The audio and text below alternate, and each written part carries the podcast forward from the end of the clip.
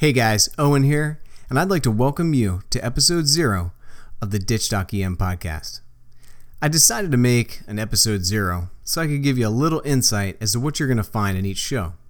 But first, I want to say a couple of thank yous. And that first thank you goes out to my family for all their support and encouragement along the way. I definitely couldn't have done this without you guys. And I'd also like to thank all my professors, teachers, colleagues, and everybody else that gave me the inspiration and enthusiasm to move forward with this. So, what's going to be in the show?